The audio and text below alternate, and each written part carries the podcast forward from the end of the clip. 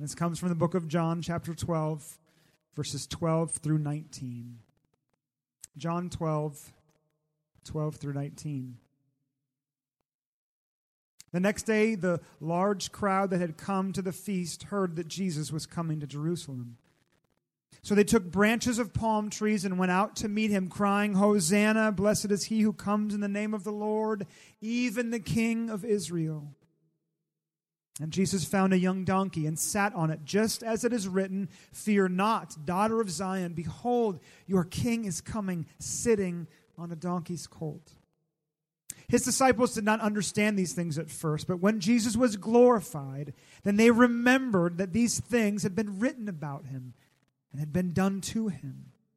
The crowd that had been with him when he called Lazarus out of the tomb and raised him from the dead continued to bear witness. The reason why the crowd went to meet him was that they heard he had done this sign. And so the Pharisees said to one another, You see that you are gaining nothing. Look, the world has gone after him. This is the word of the Lord. Well, good morning. It is. Oh, okay. There we go. There we go. Well, it's a pleasure to be here with you this morning. It's a privilege to uh, to share God's word with you and to worship with you this morning. It's a double privilege because uh, the gentleman who welcomed me this morning, when uh, when he found out I was from Gordon Conwell uh, Seminary, he asked me if I was a professor there. That is the first time that's ever happened to me. That was very exciting. I enjoyed that. Brownie points to him. In 1997, the summer blockbuster smash hit of the year uh, was the film The Lost World. This the, the sequel to Jurassic Park.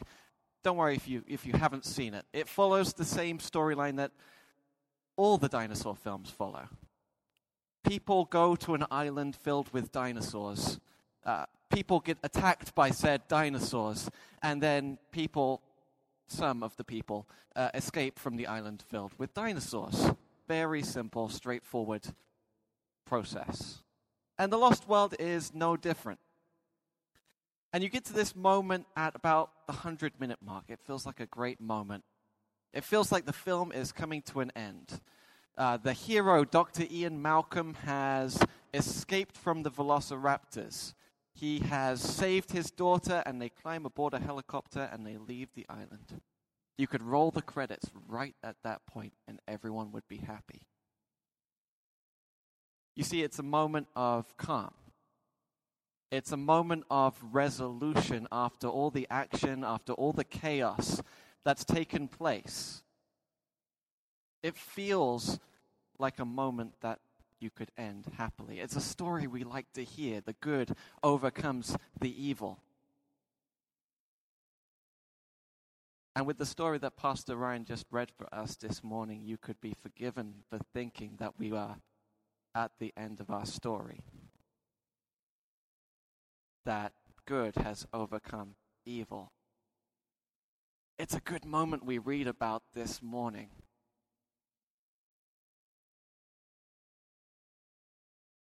There. Oh, better? Okay.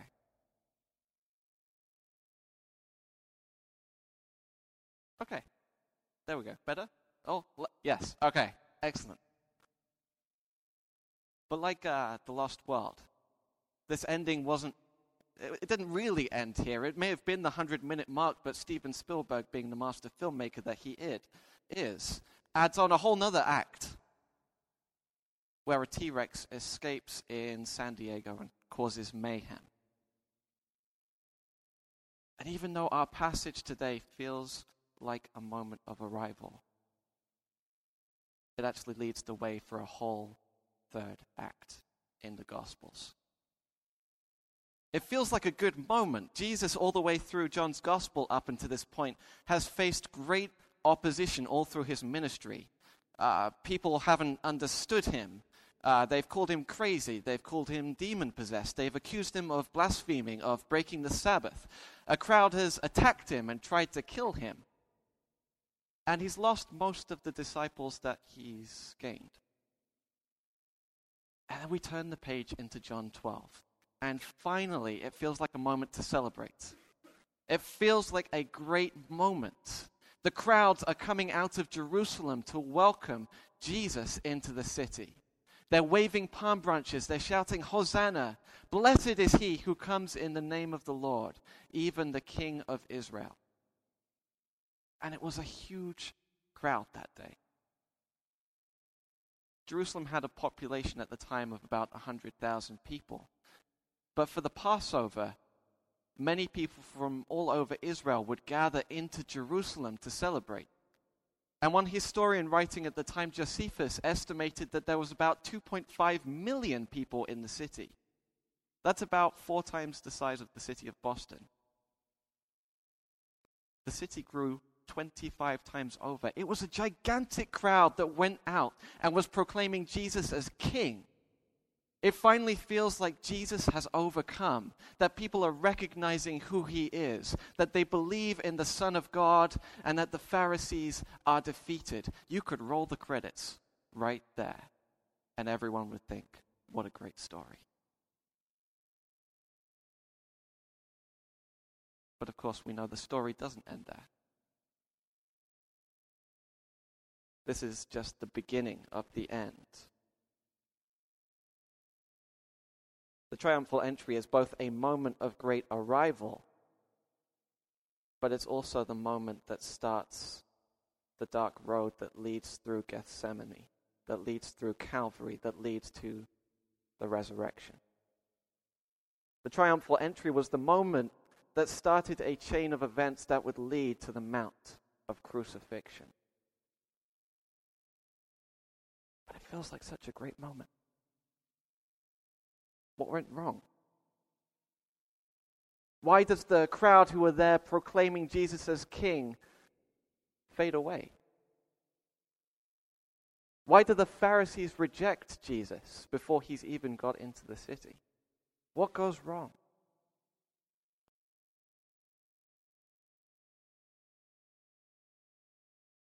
The problem was that while they welcomed Jesus that day, they didn't really want what he was offering.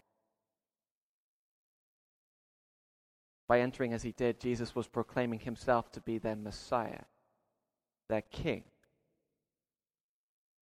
And both the Pharisees and the crowds rejected that King. The Pharisees straight away, the crowds just a few verses later. Both the Pharisees and the crowd had an idea of the kind of king that they wanted. They didn't want Jesus. See, Jesus is not a king in our image but he is the very image of a king. Jesus is not a king in our image, but he is the very image of a king. And for us here today in our worship, we have welcomed Jesus into our gathering. We've welcomed him into our lives. But our story shows us that we can sing Hosanna, Hosanna in the highest with our mouths while in our hearts rejecting the kind of king that Jesus wants to be. The test is not how loudly we proclaim Jesus as king. The test comes a few verses later. It comes in the, in the car park. It comes when our alarm goes off tomorrow morning. What kind of king have we enthroned in our hearts? What kind of king have we set up over our lives? Jesus is not a king in our image, but he is the very image of a king. The Pharisees wanted a king who would leave them alone. Before we even read this story today, if I asked you who was the one group who was not going to be standing outside the city applauding Jesus as he came in, you could, you could guess the Pharisees. The, the, the priests, the Pharisees, the Sadducees, they've been on the scene all the way through John's gospel. They're there asking questions, trying to figure out who this Jesus is. And they realize they don't, they don't like him. Jesus doesn't talk like them. He doesn't think in the same way that they think. He can't be caught in their traps. Jesus is a threat to them. And at the end of the, the chapter that comes just before, where Jesus raises Lazarus from the dead, the Pharisees hold a council because they see the crowds going after Jesus, and they decide that Jesus needs to be put to death. And the reason they give for this is important. This is John 11:48. If we let him go on like this, everyone will believe in him, and the Romans will come and take away both our place and our nat- nation. Everyone will believe, and the Romans will come.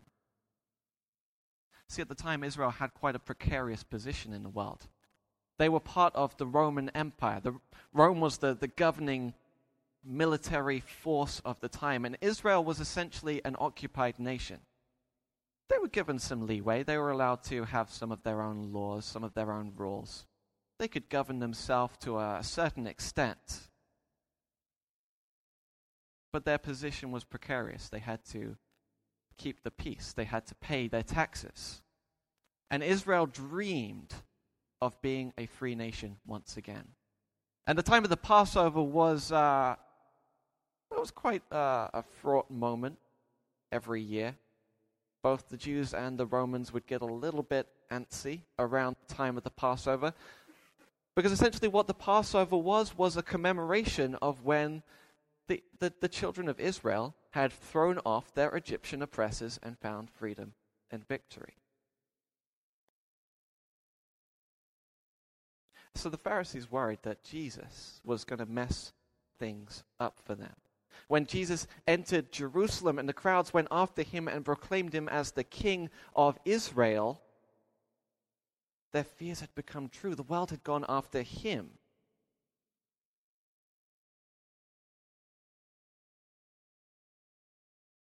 The Pharisees worried that Jesus was going to mess everything up. The Pharisees worried that Jesus was going to come in and bring change. The Pharisees didn't want Jesus to mess with things the way they were. They were happy. They were content with the status quo. Never mind that the Lord of all creation, in his great love, was, was dwelling right before their eyes. They did not want their lives to change. And never mind that the Lord of all creation dwells within our hearts. For a lot of us, we don't want our lives to change. We don't want a king who will come and mess things up. We're happy with the status quo. We're content with things just the way they are. We want a king who will leave us alone. Imagine if you're going to have a guest come and stay over your house. If you've got a spare room, you will, uh, you'll probably set up a bed for them so that they can stay. You will um, put fresh bed linen out. You'll make sure there's a clean towel in the cupboard. Uh, you'll go and welcome them at the door. You'll, you'll usher them in. You'll, you'll show them to their room and say, hey, we're so happy you're here. Make yourself at home you might leave them for a few minutes just so they can settle in. Now, if your guest was to come into the room and was to look around and think, hey, I need to charge my phone. And they saw that all the, the outlets in the room were already in use. They unplugged one of your devices and plugged their phone in instead. You wouldn't be offended. If your friend was to move the nightstand slightly closer to the bed so they could reach the lamp, that's no problem. You see, you had given your guest authority. You had told them to make themselves at home, and you'd given them a space in which they could be welcome. Now, if your guest decided, you know what, white wood paneling, that's not really for me. I don't like that so much. They got out their can of paint and started painting the walls bright pink. You would be horrified. If your guest was to come down to your uh, living room and think, hey, you know what? Uh, the, the furniture, the way you've got this set up, this is that I don't like it. I'm going to start rearranging things. Hey, grab the other end of that bookcase. I'm moving it over there. You would be offended. But this is what we do with Jesus. We give him a small amount of authority.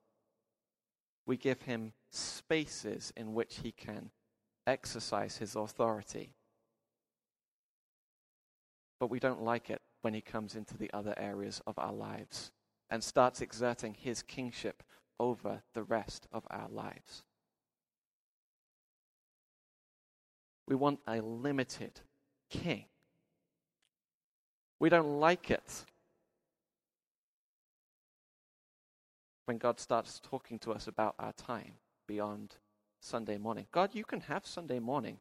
You can even possibly have Sunday night, maybe Wednesday night. The rest of the time, that's for me. That's for my goals, my ambitions, my desires. And we find it hard when God starts talking to us about how we spend our time. If God asks you to spend half an hour less watching television so that you can spend time with Him. Maybe you have a high pressure job and God is speaking to you about not working late so much or not working at the weekends so that you can have a Sabbath, so that you can spend time with your family, so that you can be involved in ministry.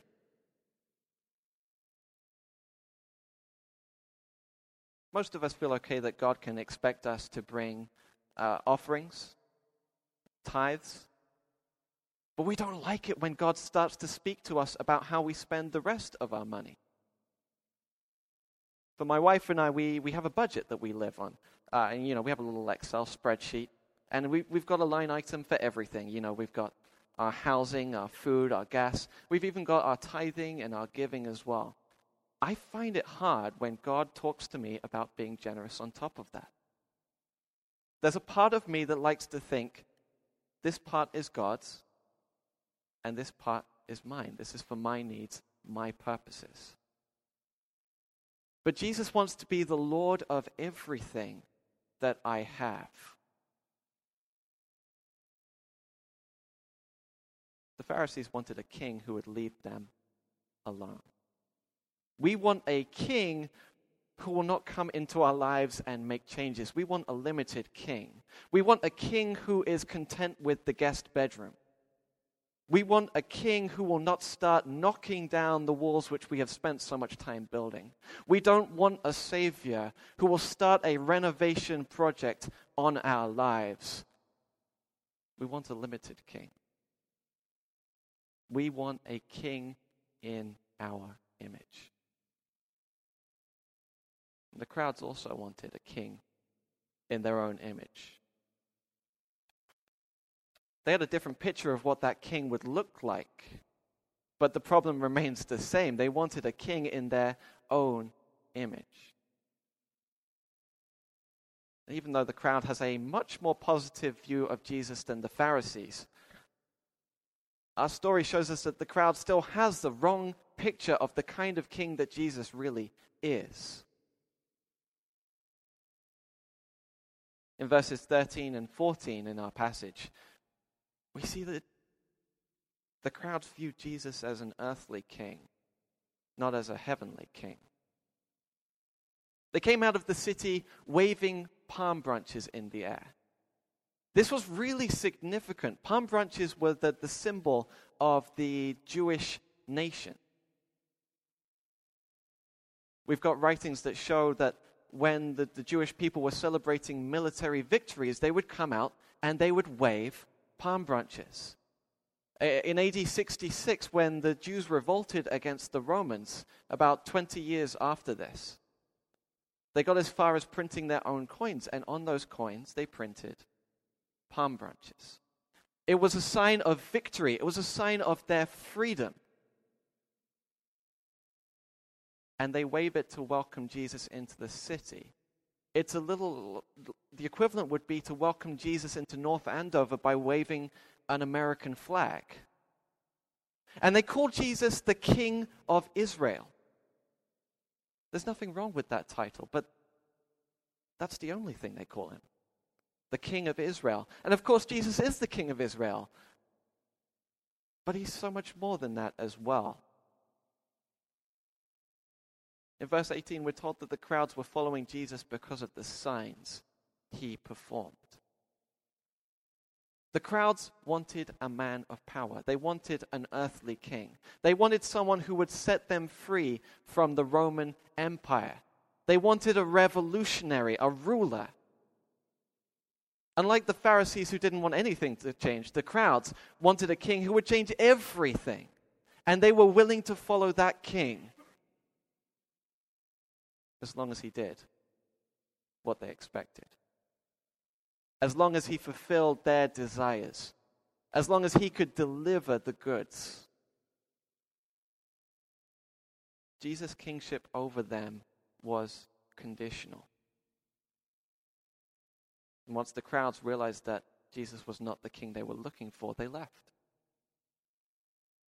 The word crowd is used quite a lot in John's gospel. It's there all the way from chapter 5 through chapter 12, but the last time the word crowd is used is 15 verses after the triumphal entry, i.e., just as soon as Jesus got inside the gates of Jerusalem.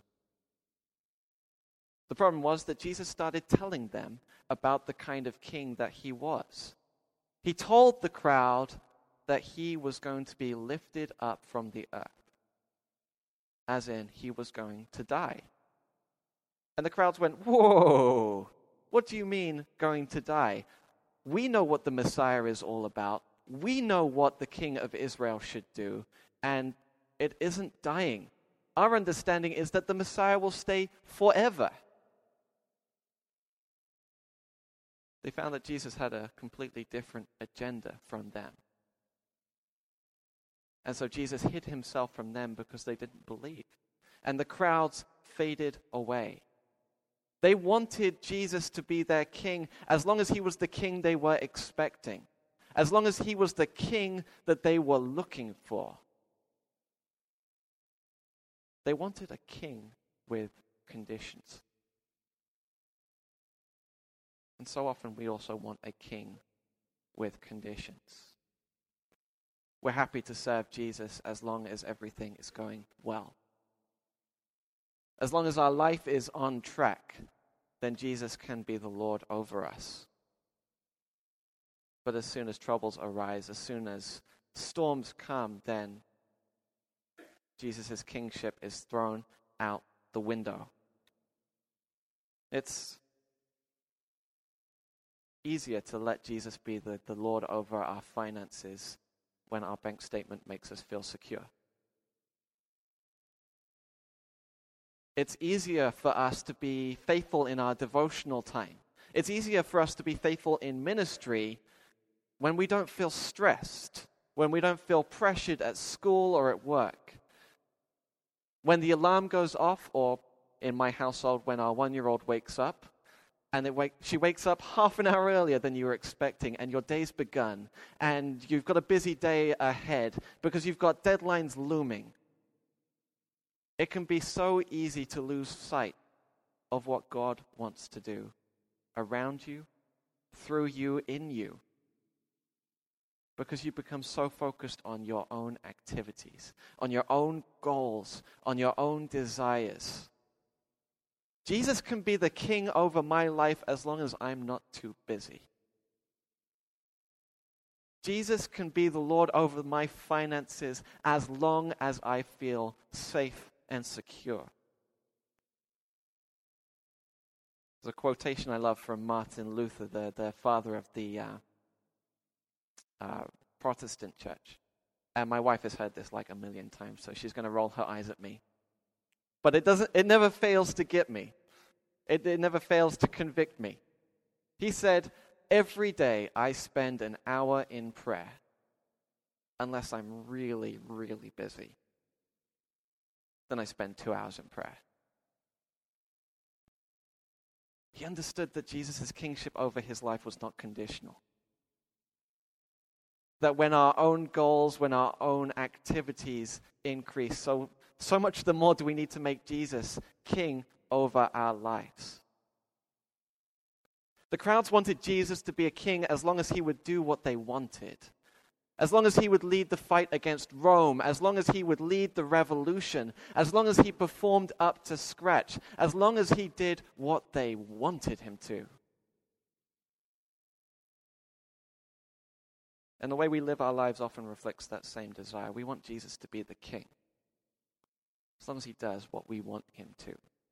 As long as our life is going okay. But Jesus isn't a king in our image. He's the very image of a king. And as Jesus entered Jerusalem, he was entirely clear about the kind of king that he is. He purposefully, he consciously sat himself on a donkey so that he might fulfill the prophecy from Zechariah. He was showing to them the kind of king that he is. John gives us uh, an abbreviated account from Zechariah, but I think it's useful to read the, the context to understand the kind of king that Jesus was proclaiming himself to be. This is Zechariah 9 9 through 10. Rejoice greatly, O daughter of Zion. Shout, daughter of Jerusalem. See, your king comes to you, righteous and having salvation, gentle and riding on a donkey, on a colt, the foal of a donkey. I, the Lord, will take away the chariots from Ephraim and the war horses from Jerusalem, and the battle bow will be broken. He will proclaim peace to the nations. His rule will extend from sea to sea and from the river to the ends of the earth. So the Pharisees wanted a king who wouldn't rock the fragile political environment.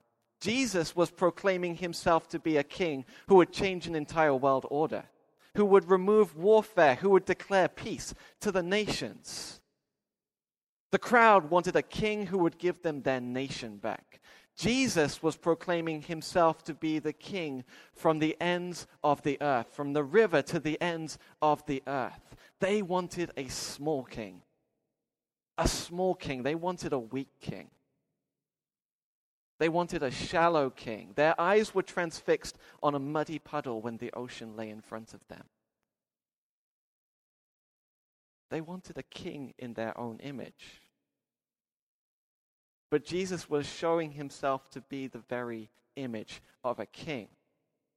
And we get no better picture of the kind of king that Jesus was than our gentle Savior, not riding into Jerusalem with an army behind him on a war horse. He rides in humble on a donkey.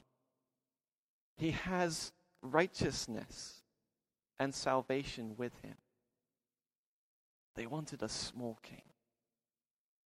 They wanted a king in their own image, but Jesus is the very image of a king.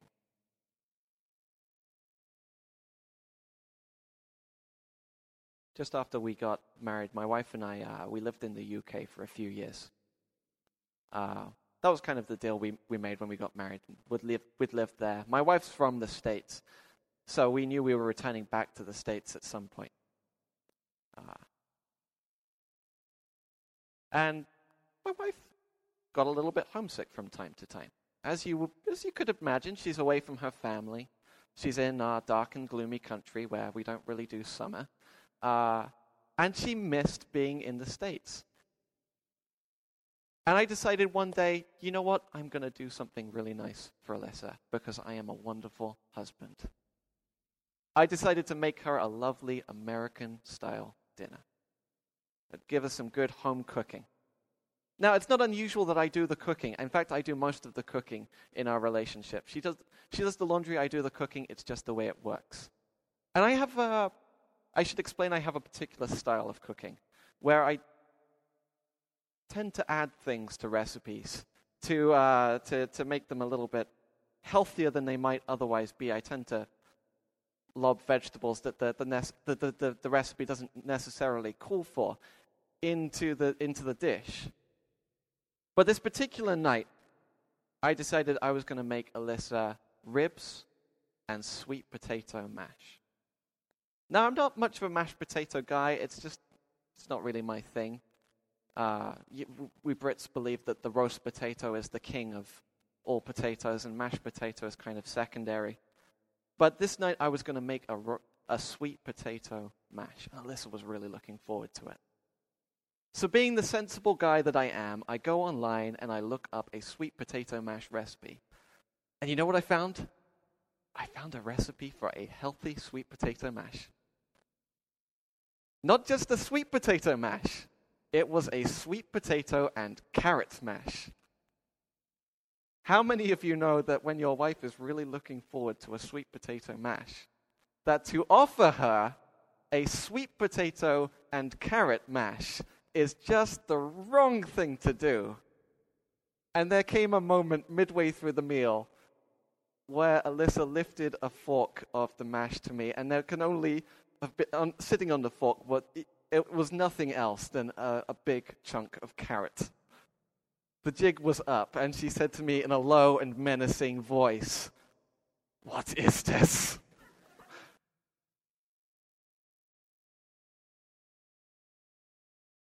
Alyssa expected one thing and she received something else. She had a picture in her mind of what sweet potato mash should be. And she was unwilling to accept anything else.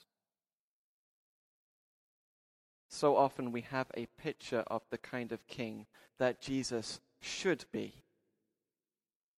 And we are unwilling to accept anything else. We want a, a small king. We want a king who will not start making changes in our life, who won't start a renovation project. We want a king just as long as things are going well. We want a king conditionally. We want a king in our own image. C.S. Lewis once said, uh, It would seem that our Lord finds our desires not too strong, but too weak. We are half hearted creatures. We want a king in our own image. It's small. It's not the kind of king that Jesus is.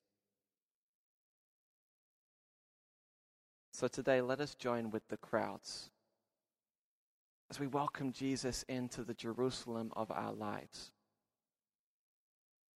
But as the crowds fade away into the background, let us continue to enthrone Jesus in our hearts and in every part of our lives let us leave aside the small ideas that we have of Jesus' kingship and accept him as the King of glory, the Lord of all creation that he is. Let's not set up a king in our own image, but let's let Jesus be the king that he is. Let's pray.